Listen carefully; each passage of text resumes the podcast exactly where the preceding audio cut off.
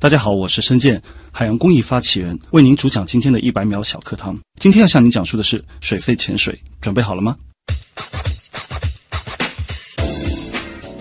水肺潜水是世界上最安全的运动之一。根据统计，水肺潜水的安全系数甚至在足球之上。通常我们潜水会遇到的耳朵不舒服的症状，是因为大气压强造成的。水压造成耳膜外侧的大气压强大于耳膜内侧的压强，让耳膜造成向内弯曲的形态。这时你只需要捏住鼻子，轻轻地用鼻子向外吐气，就可以缓解，继续享受美好的潜水行程了。节目准备好了吗？正在将内容进行智能排列。嘉宾的情况呢？正在为您检索嘉宾的特殊喜好。不用那么详细吧？正在为您安装幽默插件。你这是在吐槽吗？正在为您更换全部文字素材。正在删除您的幽默基因，已将节目专业程度调低到百分之三十五。好了好了，马上开始节目吧。正在为您开启极客秀。欢迎来到极客秀，各位好，我是在标准游泳池最大下潜深度达到过两米的旭东。大家好，我是在开放性水域最大下潜深度六十米的申健。欢迎申健做客极客秀啊！这个两米对六十米标准游泳池对开放型水域啊，差的还是挺大的。那么申健呢，就是一位啊非常专业的潜水教练，具体来说是 PAEI 开放水域水肺潜水教练。同时呢，他也是现在应该是一个公益人是吗？就是在做一些公益项目。他是上海一角鲸海洋研究中心的发起人啊。那么今天其实我们节目的关键词就非常明显了，会先来聊一聊潜水这件事儿，同时呢再来说一说由潜水引发的环保的思考。先进入极速考场，我们来了解一下申健是怎样一个人。极速考场，想先问一下，你是如何定义极客的，以及自己曾经做过的最极客的事情是什么？呃，我觉得极客就是挑战不可能去做别人想不到的事情。嗯，你别说潜水还挺需要这个特质的。其实现在潜水人越来越多了，但是如何去做到很多潜水以外的，包括潜水可以发展出来很多同时可以发生的事情，嗯这个可能会人会比较少一点。你刚刚提到了挑战不可能，这是极客很重要的一个特质。那你自己曾经做过的，你觉得最符合这个特质的事情？呃，曾经做做过一件比较蠢的事情，就是一个人跑去了挪威的进到北极圈以内，想在那边去拍一部小的采访式的纪录片。嗯，呃，原先的计划是想采访九个人，但是在那边你突然会发现，开车开两个多小时都不一定能看得到人。后面那个纪录片呃，最后还是完成了，最后还是比较幸运的采访到十二个人。啊，刚刚听你描述说是到挪威对北极圈以内，我以为是要去潜水呢，在那儿潜过水吗？呃，在那也有潜水。哦，会很冷吗？还是说在特殊的季节也还是能接受的？其实不管在什么样的季节，你用对了正确的装备的话，就不会觉得有这样的一些困扰。哦，这个带出了后边我们可以具体去聊的啊，在一些特殊的这个环境下怎么去潜水这样一个有趣的问题。下一个问题是这样的，就是如果说极客秀请你来设计一个 logo，你觉得上面放一个什么样的图案比较合适？为什么？呃，我觉得可以用一个独角鲸的角。独角鲸的角，对，这涉及到了两方面的知识了。首先，独角鲸是一个什么样的物种？呃，首先独角鲸可能很多人并不了解，但是独角鲸它的近亲的话就是白鲸，嗯，可能会很多人对白鲸会有比较深的影响。另外，大家都知道独角鲸，呃，听上去它是一个角，其实它并不是长了角，这是它左边的门齿，左边的下门齿因为变异长出了。比较长，要长出的这个整个口腔以外，形成了看上去像是一个角一样。实际上是它的一根超长的牙。对按我们人类的这个审美来说，其实是龅牙了，对门齿往前长了。对，而且是那个下边儿抽屉牙的那种。嗯，但是如果说就是一个剪影的话，一个鲸的形态，然后又有一个长长的角，对挺酷的。对，因为他们被称之为海中的独角兽。嗯，我觉得独角兽给人的一个印象，它就是一个比较圣洁、嗯，比较独特，而且有的很多的这种爆发力，有很多的力量和速度的这样的一种感觉。所以说，我觉得它很适合极客这样的一个代表。因为您是搞潜水的，所以在潜水的过程当中遇到过独角鲸吗？还没有机会遇到，啊，是要遇到他们还是比较难的一件事情。遇到他们其实并不是特别的难。其实在，呃适当的季节，在北极圈内有适当的一些，比如说像在格陵兰岛这样，还是有机会去看到它。啊但是在潜水的时候，哦对，因为虽然说潜水是一个非常安全的运动，但是它还是需要很多一些很周全的这样的一个保障。嗯，因为我们把潜水称之为风险管控运动。那作为风险管控运动，也就是说，无论你下水前和出水以后，那所有的过程、所有的整个流程，我们都是需要很严谨的去安排。嗯，那所以说，可能呃，我们在海上如果很巧的遇到了一些你觉得很心仪的动物，然后你可能想见很久的这些动物，你不可能说我立马跳下去进行一次潜水，跟它近距离的接触。安全还是第一考量的因素、啊。对的，安全永远是第一的。去判断当时的这个海况啊，包括这个海洋生物它本身是不是存在一些这个可能的攻击性啊等等的，这都得去考虑。其实大多数的海洋生物它并不会主动攻击人类，哦呃，更多的一些行为是他们一些自我保护、自我防御的一些行为。就我们惹到它了，它为了保护或者它惊吓到了，对可能会对可采取一些能会采取一些防御的这样措施。嗯。那么在你整个潜水经历当中啊，嗯有没有哪一次经历吧，对你来说是印象最深刻的？嗯，印象最深刻的一次经历，嗯，不是在水下的，可以吗？可以，可以，是在帕劳的一次。啊，呃，是因为有一次我们在帕劳，我们是做船速。那通常船速的话，我们就是呃坐上一艘浅船，然后在大洋的中间可能漂个一周到十天这样的一个过程。嗯，那其实你周边就是一望无际的大海。那突然有一天，呃，当我们回来的时候，我们潜潜完水回来以后，突然会船长告诉我们，今天会有客人。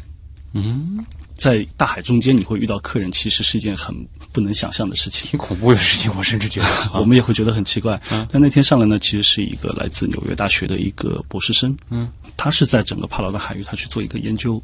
那天他说：“哎，能不能打扰大家饭后的一个小时到两个小时的这样的时间？有些东西想跟我们去分享一下。那最后呢，他跟我们分享的是关于魔鬼鱼，也就是福分。嗯，福分的一个保育的情况，会给我们介绍很多关于福分的很神奇的一些一些它的一个生物的一个属性啊，嗯、呃，包括它现在可能面临一些最大的一些威胁是什么。那最后呢，他也向我们提出一些请求，希望说我们能够帮助他去做一些保育的工作，帮助他们搞科研。那这个时候你就会想到，其实每一次出去的潜水的过程，其实可以做很多有意义的事情。对，本来可能是爱好，你后面发现其实这个爱好，它对科学、对环保等等的都是能够产生很有价值的。对，因为如果你把你的一次出行或者你的爱好，让它去可以衍生出来无限的一些能量的话，我觉得这样东西是更有意义的。嗯，您最后一个学历的毕业论文做的是什么？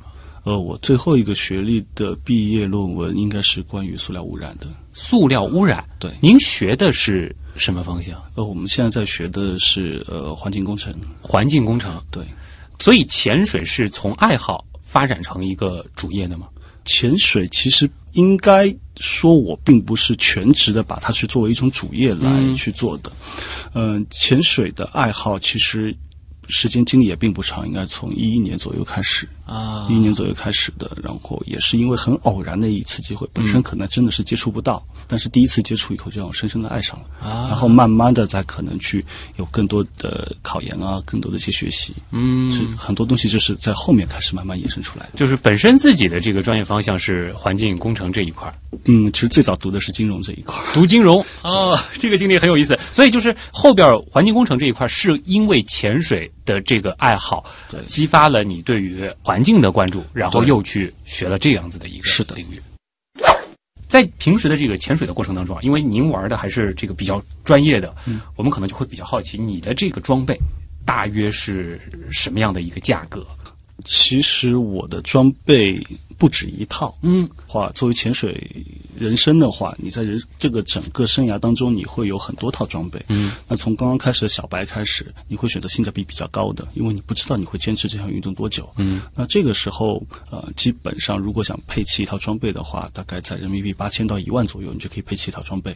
就是包含你提到的，就是什么水费啊，什么这些东西全部都有了。其实通常我们的包含几个东西，嗯比如说我们的调节器，那调节器就是我们大家呃，平时我们会了解到，就咬在嘴巴里，我们叫呼吸器的那个东西。那通常这一套配器的话，呃，两千元人民币左右都会有。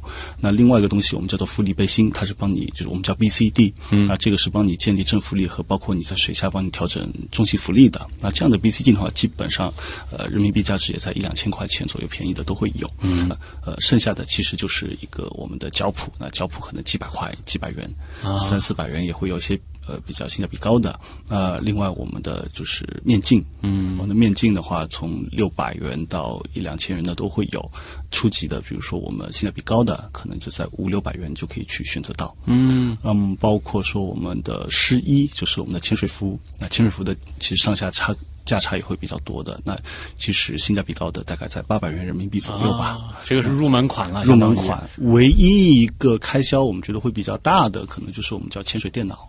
就是像手表一样的戴在手上的这样的，它能起到什么作用呢？嗯，它的作用非常大。首先，第一点，它会告诉你你现在深度是在什么位置，嗯，你在多大的深度。然后呢，它会帮你计算你的免减压的时间，因为通常我们的休闲潜水称之为免减压潜水，就是我们不会让潜水员去进入到减压状态。因为进入到减压状态的话，可能会进入到一些我们称之为技术潜水的一些范畴，嗯，呃，可能会增加你的风险性。那我包括。刚才说的这样功能以外，还有它会提醒你如何去做一个呃五米三分钟的停留，就是我们的一个减压停留的时间，它可以帮你做些计算等等，包括你在水面上的一个休息时间的计算。呃，所以说一款那个潜水电脑。对每个潜水员来说都是非常重要的。这个是什么价？这个价格呃，性价比高一些的也在呃呃两三千块钱左右会有。所以你前面提到的就是全套，全套加在一起，其实八千到一万，八千到一万的人民币可以解决。现在玩的很进阶了啊，这很专业了。你现在会用什么级别的装备？进阶到后面的话，对于你的装备的需求会越来越高。那可能如果单单只是说。基本装备的话，可能会在五六万左右。五六万，对，包括一套调节器的话，你可能选择一些比较专业、技能高一些的，可能会在一两万左右。哦，对，然后我们的 BCD，那 BCD 的价格大概在五六千左右。嗯，从专业爱好的装备这个角度来说的话，倒是比我想象中的价格低了一些，因为就是在我知道的一些相对来说比较。这个流行的或者说是比较小众的一些爱好里边，玩到专业这一层的 这个十几万、二十几万的，甚至更高的这个价格，多的去了。潜水也会有这种情况。嗯，潜水我们应该这样去认为吧，就是装备这个东西是。跟着你的不同的情况去决定的。嗯嗯，因为我刚才说的一些装备，可能说我们称之于叫休闲潜水，因为在休闲潜水当中，我们可能是使用这样的一个价位的这样的装备已经差不多了。那如果说你进阶到更高的这样的一个呃 level 的话，比如说像是技术潜水，那技术潜水当中有包括很多，比如说是大深度的潜水，我们还有洞穴潜水。等等，那这样的话，它的装备其实是这个价格成几何倍的这样的上升。当然，从爱好的角度来说，像休闲潜水的话，你除了装备以外，你更重要的还有机票啊、住宿啊，对吧？你到各地去，其实还有一些相应的成本。是的，这也是可能让有一些人对于潜水还是觉得是一个比较高大上的事情，可能有这样一个因素。嗯，当然，我们也会有一些比较会玩的朋友呢。其实每年，呃，一些好的潜水圣地，比如说我们的东南亚，确实在全球来说都是比较好的潜水圣地。嗯，经常会有些打折的机票啊。对，有的时候你可能就花四五百元，你就可以得到一张来回机票。哦，这就看你怎么去做攻略了。就看你怎么做攻略和你怎么去经常去关注这样的一些信息。好，这里有个小问题啊，你刚刚提到你像最常用的这个装备，差不多五六万一套，对吧？对。那您现在一年的收入大约能买多少套这样的装备啊？嗯，可以这么说吧。我现在如果按照我目前的年收入的话，我可能一套装备都买不起。为什么？嗯，因为自从我们从一七年开始做那个海洋公益开始，我们基本上是在脱产的全职在做这样的一个公益活动。呃，其实我们这将近三年来，我们唯一的收入就全部这三年的所有的收入加起来是一共是一千三百元。是还没有想到一个转化的这个方式呢，还是说这件事情本身？可能就是没有办法带来一个比较这个健康的收益呢，因为我们从财经的角度来说的话，一个事情要持续下去，它应该是有一个比较稳定的盈利模式才行。是的，嗯，其实我们有一个比较好的一个盈利模式的一个逻辑，嗯，呃，另外呢。可能到现在目前为止是主要是两个原因。第一个原因呢，是因为呃目前的在中国主要的这样的一个市场上面，这样的一个行业。其实也是我们可以看到，从去年开始，慢慢的开始有更多人关注到我们的可持续发展呀，关注到我们的环保。特别像今年上海开始实行了垃圾分类等等，那更多的企业和更多人会关注到这一块儿。那我相信它将来是一个非常好的一个发展。呃，还有一块呢，是因为我觉得对于我们来说，对于一个海洋公益组织来说，我们更重要的是做好内容，而不是说。吹嘘说：“哎，我在做这个，我去喊口号。”那我们是需要把很多的事情、很多的内容是真真实实的去做起来。做完了以后，你真的在做这件事情了，然后我们再去跟我们的一些企业啊、跟我们的一些机构啊去对接。那这样的话，我们会更有说服力。嗯，那如果说是早些年呢，你有没有过就以潜水教练这个职业为生的阶段呢？我没有完全全职去做过潜水教练，因为确实，其实潜水教练挺苦的。因为在我们圈内有一句笑话，说这个世界上最长情的告白，就是潜水教练对你说：“当我做教练哪天挣钱了，我就会跟您离婚。”逻辑是什么呢？就是他真的很难挣到钱。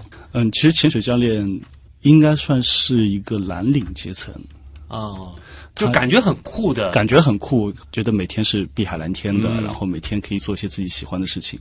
但通常只有你做潜水教练以后，你会觉得你每一次带学生是非常辛苦的一件事情，嗯，而且是对自己的身体上的一个嗯非常大的挑战。比如说有些学生，呃，他的一开始刚刚开始到开放性水域，他的状态并不好。对于潜水教练来说，你就可能要上上下下，就水面上水面下这样来来回回的去把他可以想象，你得保障学员的安全，这个是非常紧张的，对，压力也非常大。如果说可以不考虑其他所有的情况，包括家庭的牵绊、收入的限制等等，最想做什么事情？我感觉你现在好像在做的事情就已经不考虑收入了。嗯，没有不考虑收入了，因为我们还是觉得这个将来会被更多的中国的市场去认可。嗯，当然，如果刚才你回到刚才你问的问题，我是希望说能够有自己的一艘科研船，哦，可以全世界的去了解更多的东西。啊，因为我觉得人生最大的意义还是在于探索。如果说可以拥有甚至能够违背物理规律的超能力，希望是什么？可以在海里不上来，就是那个 DC 的超级英雄海王，对，那个就很棒，对，那个就很棒，的确是啊，完全就不需要再靠装备了，而且在水里边速度很快，是又能和鱼儿说话，那太完美了，是吧？好，极客高科学。欢迎各位回到极客秀。各位好，我是在标准游泳池最大下潜深度达到过两米的徐东。大家好，我是在开放性水域最大下潜深度六十米的申健。啊，这里我得补充一下啊，这个好像在标准游泳池，其实下潜两米还是非常危险的一件事情，因为有可能会被别的游泳者影响到，这个也是会被这个救生员给阻止的一件事情。但是我很好奇，就是申健你提到的这个在开放性水域下潜六十米。这个数字对于普通人来说已经无法想象了。我觉得这个，就我我想象中的休闲潜水，这个下个十米、二十米，感觉已经挺深了。这个六十米是一个什么样的级别？嗯，通常我们在开放性水域下潜深度超过四十米以上的，我们称之为呃技术潜水。嗯，那技术潜水属于一种，嗯，怎么说呢？是属于专业级别的这样的一个潜水，甚至于说是商业级别的这样的一个潜水。那它主要的涵盖的范围有大深度潜水以及洞穴潜水。其实它是完全不同的分支，你也需要通过不同的这样的一个学习系统去学习。另外，超过四十米，因为会对你整个人体的一个变化会有很多的不同，你需要更多的一个减压的时间。呃，为什么要进行减压？其实主要是因为我们大气空气的含量的一个问题。因为我们大家都知道，其实空气中百分之二十一是我们的氧气。其实更多的就是百分之七十八、七十九这样，其实都是我们的氮气。嗯，超过四十米以后，其实我们人体是受到了将近五个大气压的这样的一个压强。那这个时候，氮气会变成非常小的这样的一个分子结构，然后会进入到你的血液和进入到你的骨骼之内进行溶解。那这个时候，如果你不进行一个很好的、有序的减压，甚至于通过纯氧和高氧的这样的一个辅助的减压，嗯，那很有可能这些氮气气体的气泡会残留在你的体内，嗯，那会造成很危险的这样的一个。呃，状况。所以，这种大深度潜水最危险的时候，倒不是说是你下潜到最大深度的时候，而是在上来的过程当中。最大的危险有几个方面吧。第一，确实是在下潜的过程当中，因为在非常大的深度情况下，人体的一个淡醉的可能性会大大增加。嗯，那淡醉的状态其实就跟我们可能喝酒喝多了状态会是一样，你可能是会意识模糊，意识模糊，然后很难控制自己的行为，甚至会做出一些呃不可理解的这样的一些行为。啊，就是我以有限的在游泳池这个。潜水啊，所谓的这个潜水，其实就是潜泳的这个经历的话，在这个位置，我已经觉得这个有的时候会有点头疼啊，就不太舒服了。到六十米那么大的这个压力的这个情况下，人的这种不适感是怎么去克服的呢？呃，只能通过自己的意志吧。的确是会有比较明显，会有一些明显的不适，比如说，嗯，恐慌，嗯。就当你今天状态不好，或者有疲惫啊，或等等这样些现象时候，正常的流程我们应该是结束，嗯，就不会去下水，就结束这这次今天的这样的一个计划，会另行安排到明天或者接下去的这样的一个时间，嗯，但往往会有些情况是，只有你到了水里面以后，你才会发现，发现这样的一个恐慌，因为也是因为大的压力呀、大的水压，包括淡醉会造成你的这样的一个恐慌的情况。首先，第一点，你会需要考虑是否是淡醉的这样的一个现象，嗯，如果说你这个时候能够明确的辨别自己这样的一些。心理的这样一些变化时候，那这个时候你应该去，呃，减少你的深度，也就是说是上浮一点，可能上浮个几米。你就会有这样的一个缓解，但如果说上浮还是没有这样的一个缓解的话，你可能就要考虑是否要提前结束你这次的那个潜水。那另外在上升的过程当中，就是我们说好说过的，就是要分阶段，嗯，要更好的去进行这样的一个减压，嗯，另外说包括我们如何去使用高氧和如何去使用百分百的纯氧，这也是非常重要的一件事情，也是非常严谨的一件事情。嗯，因为你在大深度的时候，我们是没有办法使用纯氧的。嗯，纯氧是可以帮助我们去排氮，但是我们在纯氧，我们是基本上会保证在一个大气压的情况下。所以大深度我们背的这个气瓶里边是混合的气体。呃，通常是这样的。我们大深度的潜水呢，我们分几种。通常一种呢，我们是用就是压缩空气，就是跟我们陆地上的这样压缩空气，然后按空气的这个比例调的，相当于它就直接把空气不用调，直接把空气压缩就行。就我们身上会背减压瓶，那减压瓶里面可能就放着就百分之六十的。通常情况下，百分之六十的高氧，然后还有一瓶是百分之百的纯氧，是帮助我们去减压的。因为啊，前面有一点一定要跟大家去解释清楚的，就是呃，因为你在深度的大深度的情况下，其实没有办法用纯氧，因为通常我们会说，哎，你背的是氧气瓶，嗯，其实不是，其实你超过两个大气压的情况下，你去呼吸纯氧百分百纯氧的话，这个时候纯氧就不再是我们通常觉得这个对我们来说其实是毒气了，对吧？对，它是个神经毒素，它是神经毒素。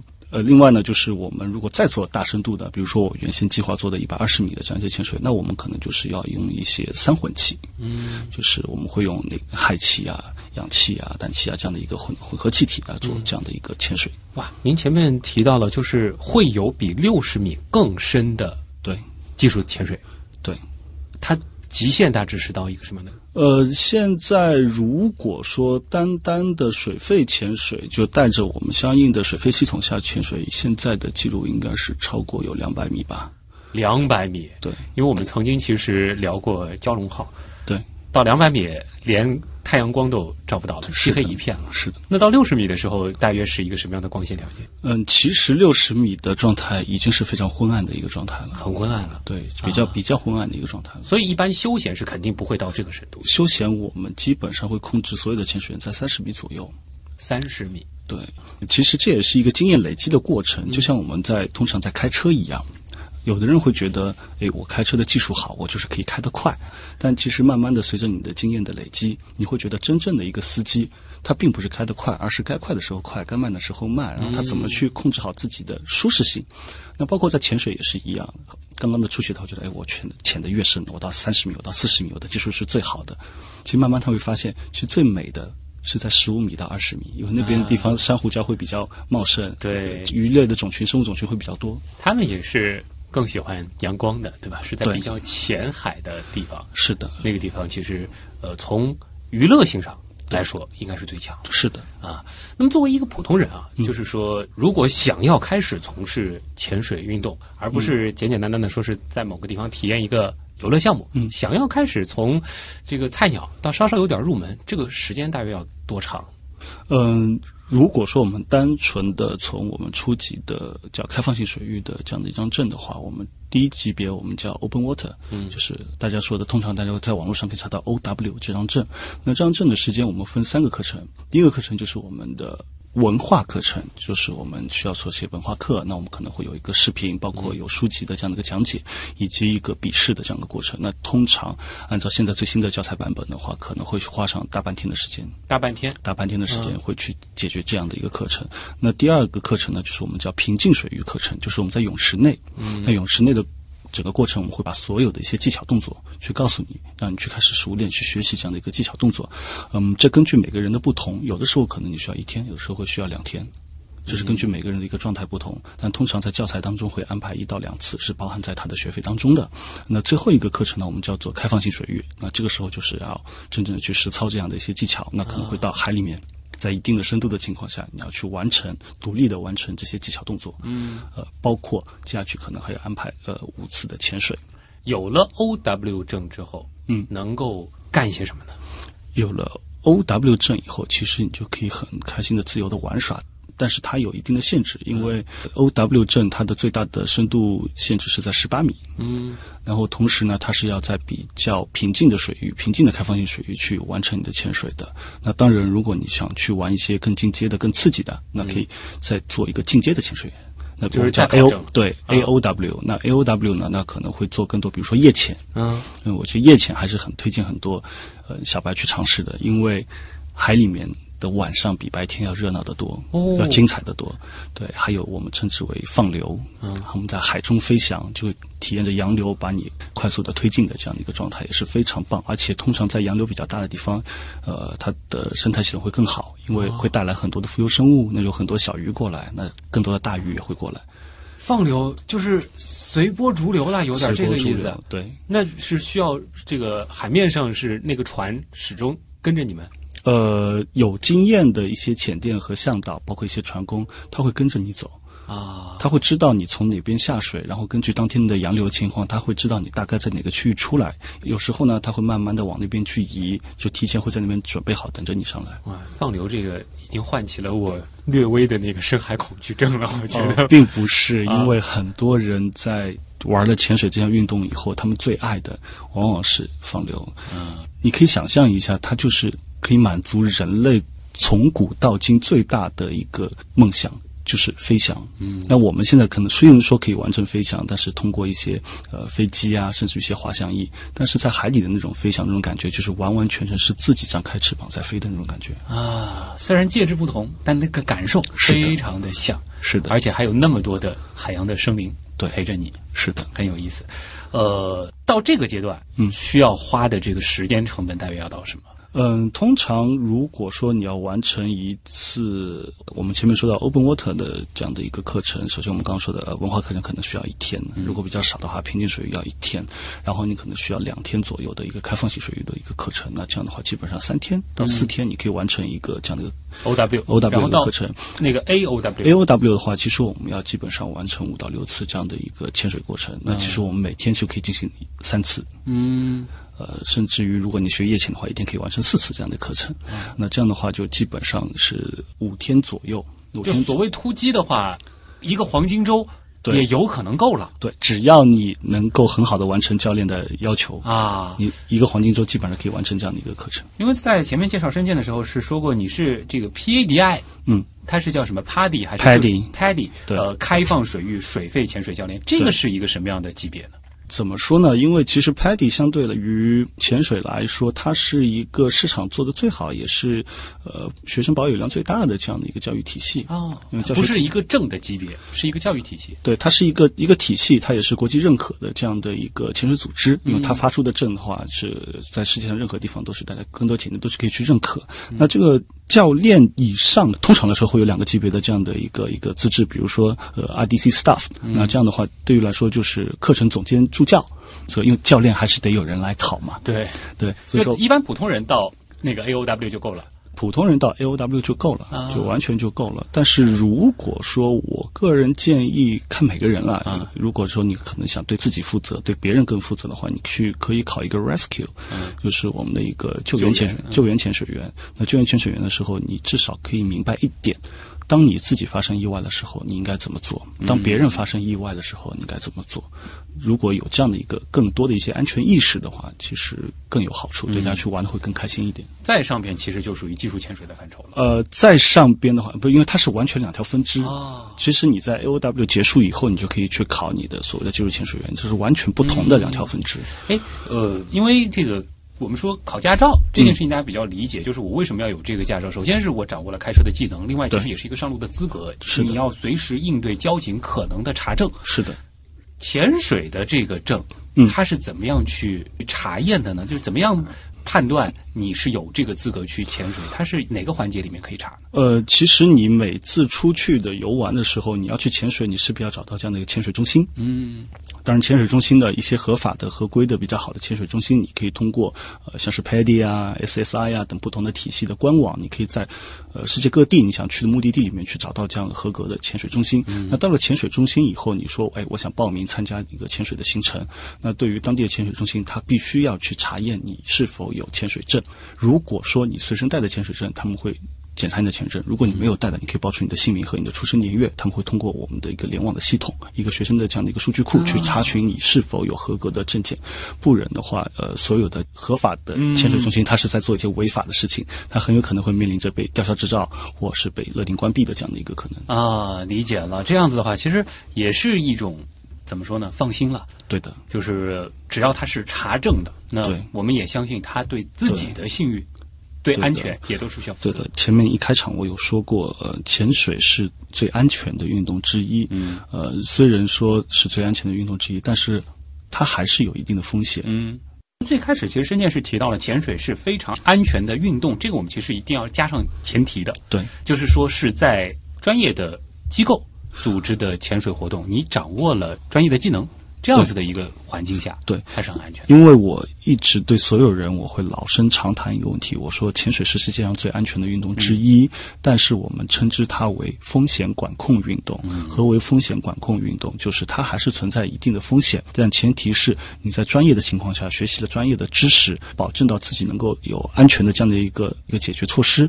同时，我们所谓的一些潜水的一些重要的一些步骤，一二三四就是一二三四，你千万不要去做这呃，有些人可能自我感觉特别良好，那这时候他会觉得，哎，我好像我就是海王了，他可以做很多别人做不到的事情了。这个时候，往往风险是发生在这样的一个情况的。哎，我的感觉，潜水会不会有一点点像是就是普通人对于航空的一个理解？就是说，航空的确很安全，但是呢，它好像一出事儿，往往就是大事儿。潜水会不会是这样？就是大部分时候它是安全的，但是如果说你操作不当，你风险管控不好，它很有可能就是非常大的事故。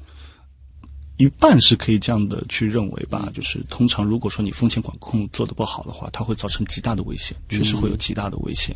呃，当然，呃，一些偶发的情况下，可能还是有更多情况下还是并不像航空的空难一样，它会造成完全不可挽回的这样的一个结果。那当然，在那个潜水当中，有些情况下，在有一些比较好的潜店，有一些比较好的向导和比较好的教练陪伴的情况下，呃，还是会有一些挽回的一些余地，还是可以把生命。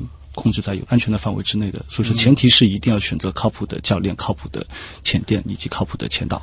这个的话太重要了啊！重要的事情要多强调几遍。是的，有没有过这个比较？因为从我个人的这个怎么说呢，感受上来说，好像听到的更多的跟潜水有关的事故是出在了浮潜上面，是是不是这样？是的，嗯，其实在我个人的理解范围当中，浮潜的危险系数可能还大于水肺潜水。为什么呢？感觉好像不符合直觉。对，因为只有当你接受了一正规的培训以后，你会发现其实浮潜是有一个相应的课程的。嗯，真正的浮潜是有一个相应的课程的，它包括会规定你应该使用什么样的装备。嗯，比如说你必须要戴着面镜，嗯，你毕竟要毕竟要带着一个呼吸管，必须要带着脚蹼，必须要带着我们的救生背心。嗯，但往往我们出去的时候会发现没有这些东西。有些地方的一些旅游项目，它并不会给你脚蹼、救生背心。嗯，这是一个非常严重的一个问题。那另外的一个问题就是，呃，其实，在整个培训过程当中，通常我们给大家一个培训过程当中会告诉你，在浮潜的过程当中，比如你的呼吸管进水了怎么办？嗯，你的面镜进水了怎么办？因为进水造成了你的那个就是呛到水了怎么办？你的脚抽筋了怎么办？腿抽筋了怎么办？碰到了一些呃我们说的比较危险的一些洋流、离岸流怎么办？那这些知识通常出去游玩，觉得啊，这些我只要会游泳就行，其对，实我不会游泳浮。潜，对，反正这个穿着救生衣嘛，对而且这个就是就人都不要潜下去的，就这样张望一下有什么危险？是但有的时候看到很多浮潜的这个致死的事故，真的是觉得有点匪夷所思。是点匪夷所思，就真的是因为大家看着它简单，所以很多人会忽略它的一个安全。嗯，太重要的一个提醒了。还有一点时间啊，其实想展开一下，就是你是怎么从潜水这个爱好，嗯，发展到愿意投身于这个保护海洋的这个过程是怎么回事？嗯，前面有提到过，有一次在帕劳，其实给了我一个比较大的一个提醒，就是我觉得潜水其实可以让他做更多有意义的事情，嗯，让自己的一个爱好去变得更有意义。包括后来也是慢慢的很多年的一个潜水，其实经常可以看到一些珊瑚退化呀，甚至于有些本身原本很漂亮的一些风景，呃，会变得到处都是垃圾。哇，你说是从一一年开始潜水的，也就是说，就在这十年不到的时间里，对你都目视可见的发现了一些潜水点。十年的时间段其实还算长的，就像现在我们会去很多学校给很多同学们去上一些就是我们的公益讲堂的时候，我们就会拿出两张照片给大家去对比。这两张照片是我亲自拍摄的照片，一张是在二零一一年的时候，就我刚开始潜水的时候拍了一张照片。五彩缤纷的珊瑚，嗯，非常的艳丽，也很漂亮。然后阳光从海面上射下来，射到了珊瑚上面，真的太美了。但是第二张照片，我说我是从在二零一三年，其实两年不到的时间，我回到同样的地方，因为那时候带着我的奶奶，带着我的爸爸，我们去海边去，带着老人家去、去旅游。那时候我想，哎，这边是我开始潜水的地方，那我想回去再去看一下故地，重游一下，啊、很棒。嗯，对。但是我回去了以后，同样的地方，同样的地点，我拍了另外一张照片，就是一片荒芜，只剩下了几块珊瑚的骨骼。都不是说跟光。线有关。对，完全不是光线有关，就是荒芜一片，然后剩下的一个珊瑚的骨骼，它的遗骸，然后周边看到很多一些垃圾啊，一些塑料瓶啊，是会不会是你记错位置了呢？不会，一定就是那个点。对，因为通常来说，我们潜水的话，它有固定的潜点，那些地方是一些先驱们他们去开发过的、去去探险过的这样一些地方，在安全的情况下，所以说这些两场地年的时间，对变化很快。而且是天翻地覆的变化。是的，当然，它是负面的一个天翻地覆。是的，所以说是因为这样的一些契机吧，然后让我觉得，首先我是热爱这项运动，也热爱这个环境，热爱这片海洋和它的生物。那你在很很热爱的这样的一个情况下，你看到这么大的变化，对你来说，整个内心的一个也不能说是激愤吧，因为也是可能是因为我们自己本身是人类在做这样的一些事情，那我就觉得是否可以把自己的一些有意义的事情去做得更多？嗯，其实我们还是得做一个归因了，因为我会有一点担忧是什么？就是说这些热门的潜水点有没有可能因为过度的潜水活动，导致了这个区域它的这个生态环境被破坏？还是说它更多的原因还是大环境？单单说，如果是一个规范的一个潜水的话，肯定不会对环境造成这样的一个一个破坏。因为在我们的潜水当中，我们有一句话说：“哎，带走的只有照片，留下的只有气泡。”按照我们严格的标准，你的双手是不应该去触碰任何一样东西的，就连摸都不应该摸。不应该去摸。因为当人在摸的过程当中，你除了会破坏一些东西以外，也有可能会对你自己造成一些危害、一些风险。一些海葵啊、水母啊，其实对啊，一些一些狮子鱼啊，它本身是有带毒的，还有一些伪装性比较好的一些生物，它可能会就因为自我防御蛰到你，对对，其实是比较危险的。那所以说，如果说你是一个有操守的、严格遵守这样的一个规定的潜水员，其实你不会对海洋这生态去造成这样的危害。那珊瑚礁退化的那么迅猛，你有没有试图去了解过它真正的这个主推手是什么？其实原因还比较多的，嗯很多的一些，比如说我们的排污、海水的酸化，呃另外还有一个全球气温的一个上升。其实海水只要上升两度，嗯，珊瑚就会产生一个变化，因为它会觉得自己发烧了。发烧以后呢，其实跟人类一样，那人类的白细胞就会把一些我们的一些病毒不属于原先体内的东西会赶出体外。嗯那其实对于珊瑚也是，因为我们要知道，其实珊瑚本身颜色就是白色的，它是没有我们看到这么多五彩缤纷的颜色这些。五彩缤纷是怎么来的？呃，它有个共生体，我们叫做虫黄藻。那通常我们看到颜色，是因为虫黄藻产生的光合作用，然后散发出来的这样的一些颜色。那另外呢，整个珊瑚它赖以生存的养分有百分之九十来自于虫黄藻的光合作用。哦，那这个时候就回到说的确是共生了。对，那回到我们前面说到的珊瑚海水温度升高两度，它会觉得哎自己发烧了，那它就会把自己不属于体内的东西赶出去，就是它会把虫黄藻给赶出去，结果它赶走的其实恰恰是自己赖以生存的。养分。对，所以说我们看到的很多珊瑚的白化，并不是说这个时候它已经死亡了，其实这时候也许我们海水温度下降以后，虫黄藻还会回来。嗯，时间可能经过一段时间以后，这些珊瑚是活活被饿死的。还有一种思考和矛盾，不知道您是怎么理解的？就是一般潜水圣地，它的附近可能也是一个旅游胜地，旅游业是当地经济的一个支柱，嗯肯定也愿意在那儿造更多的好的酒店、对娱乐设施等等的跟进，这些其实就带来了人类活动影响的这个加剧了，会不会也会助推附近的这些海域的生态的这些影响和污染呢？呃，影响肯定是有的，但我们应该想到更多的问题是如何去把影响去减到最小。就好比说，其实我们有很多的酒店，包括很多的一个人类活动更多的地方，其实我们最大的一个问题是，呃，垃圾污染。嗯，呃，其实有机物的污染还好了，特别是我们这些无机物，比如说我们这些塑料污染，这些东西可能会比较严重，也是大家现在热议的一个话题。但是我们的一个观点，首先这些塑料的一些发明是人类这个历程当中近一个世纪以来最伟大的一个发明，的确的确是最伟大发明。包括我们说吃的，对我们的一些食物的包装，我们喝的现代文明目前来说是看不到彻底废弃塑料的这一天的，因为它太重要了。呃，其实完全没有必要啊，嗯因为它太重要了，而且它物美价廉，它可塑性又强。其实我觉得没有必要去抵制塑料，因为它问题不在于它，嗯，问题完全不在于它，在于说我们如何去使用它，如何去回收它，如何所有的企业联合起来，包括政府的一些政策，去更好的回收。这个才是更重要，我们要去解决的问题。如果说我们现在很多人说我们要抵制塑料，不用塑料，那其实是在开文明的倒退车。对于现代人说，不应该这样做。是，所以你也了解过微塑料的影响。对，因为我们现在主要的一个研究的一个方向是在微塑料。嗯，这个的话也是会去全球各地去做一些数据对。我们从一八年开始，我们就有一个全球采样的这样的一个计划。那包括我们现在墨西哥呀、澳大利亚呀、韩国、日本很多的这样的一些国家，我们都做了一些全球采样的点，然后全球采样的计划。然后包括一月份我们会有一次呃科考的这样的一个到南极的一个科考行动，然后我们会从中国厦门这边出发，然后一直往南到南极点。那整个过程当中，我们可能会每跨一个维度就进行一次海水的这样的一个抽样啊，这个是非常纯粹的科研了，还是说是会和一些，就是比如说旅游啊什么的结合起来，呃，我们没有跟流，就纯粹的一个纯粹的科研的，对科研了？因为我在想，就是作为一个公益型的这样子的这个环保组织，会不会说是，比如说借助更多的爱好者的力量，全球各地的爱好者，可能我们有一个任务，然后全球各地把它这个行动起来。嗯，这个我们有去想过，包括我们之前有发起一些小的活动，我们会做一些比较小型的一些装置。毕竟我们的收入有限嘛，所以说我们的一个产能上并不是很多。那我们可能就一到两套，我们会发给一些我们的潜水爱好者，然后你可以带着我们的装备，然后去到你旅游的目的地，然后进行我们一些海水采样。那回来以后可以把这样的一些采样片给到我们，我们进行一些分析。那包括其实，嗯，在节目里面可以希望大家能够关注到，我们可以来报名参加我们在回来以后的一个很有意思的一个活动，因为通常我们会觉得。很多听众我们会觉得离科学会比比较的远，其实科学离我们很近，有很多的科学家所在做的每天做的一些事情，是很多人听众都可以举手之劳举手之劳。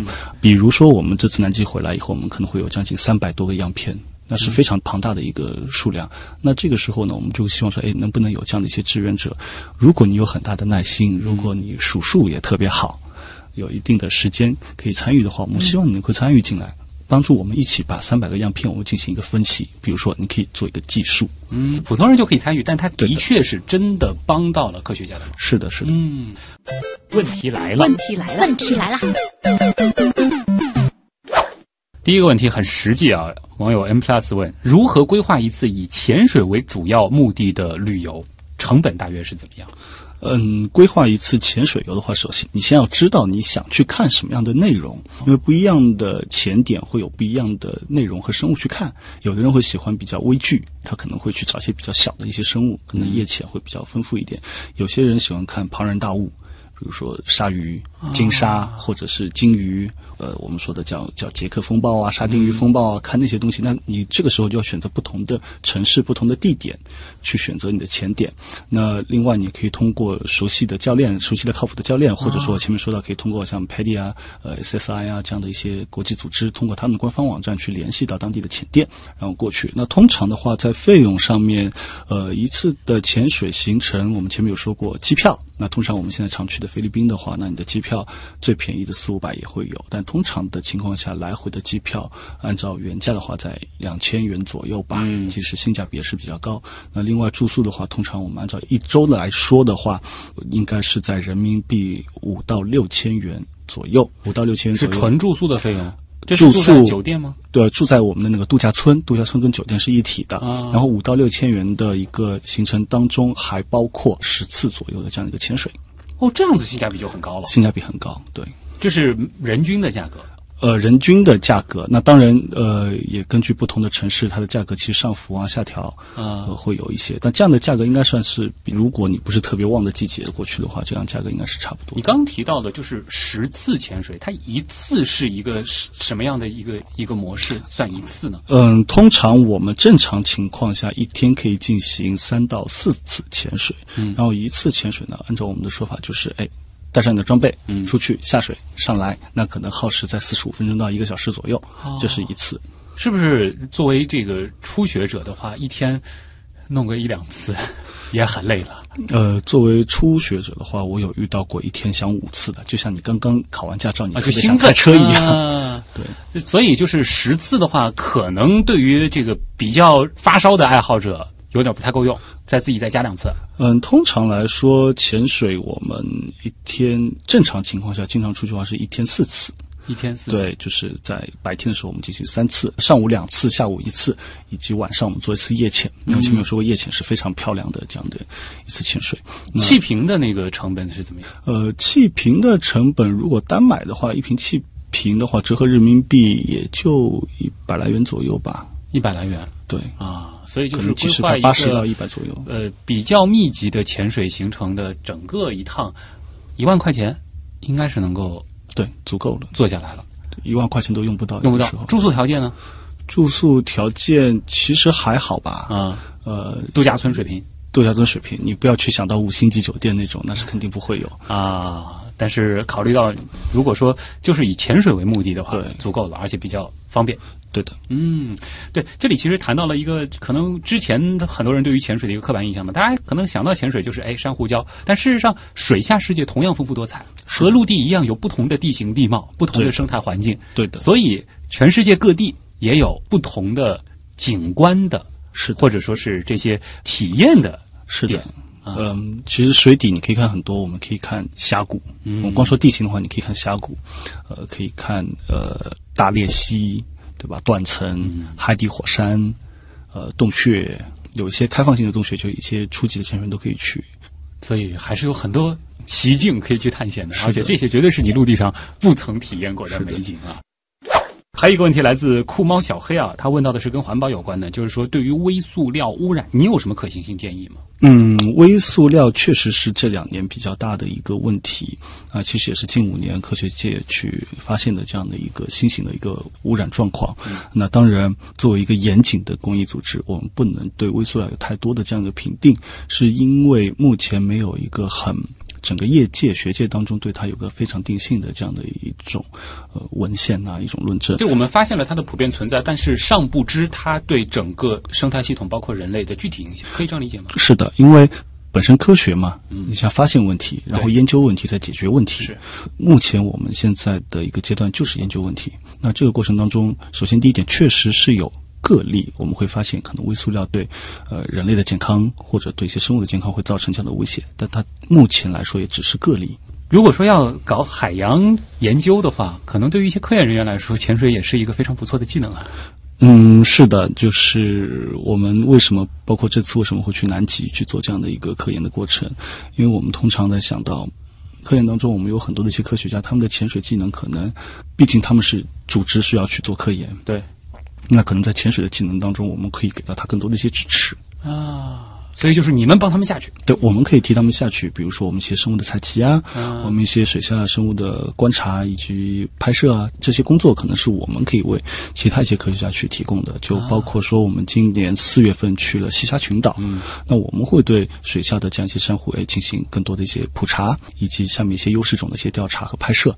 那结束以后呢，我们可能明年后年的这样的第二期，我们可能会配合他们下去，我们去做种植。嗯如果我们听众当中有潜水爱好者，也想要参与到这样子的，哎，特别有意义的，又能把兴趣和这个科学结合在一块儿的事情，嗯，直接联系你就行了。对，直接可以关注我们的公众号，我们定期的有一些这样的一些嗯科普的活动也好呀，或者我们要招募一些志愿者去参与到我们的一些科研啊，我们都会有这样的一个发布。太棒了啊！公众号就是前面提到的“一角金对，啊呃，亿万群众的亿。”啊，一脚金。好的啊，今天呢也再次感谢申健做客极客秀啊，极客秀第一次聊了潜水这个领域，倒是把我这颗心都。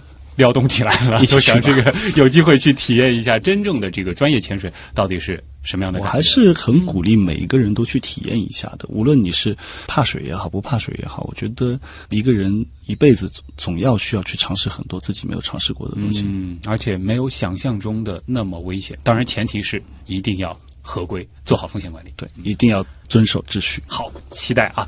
那么感谢申健的到来。以上就是今天的极客秀，我是旭东，咱们下周接着聊。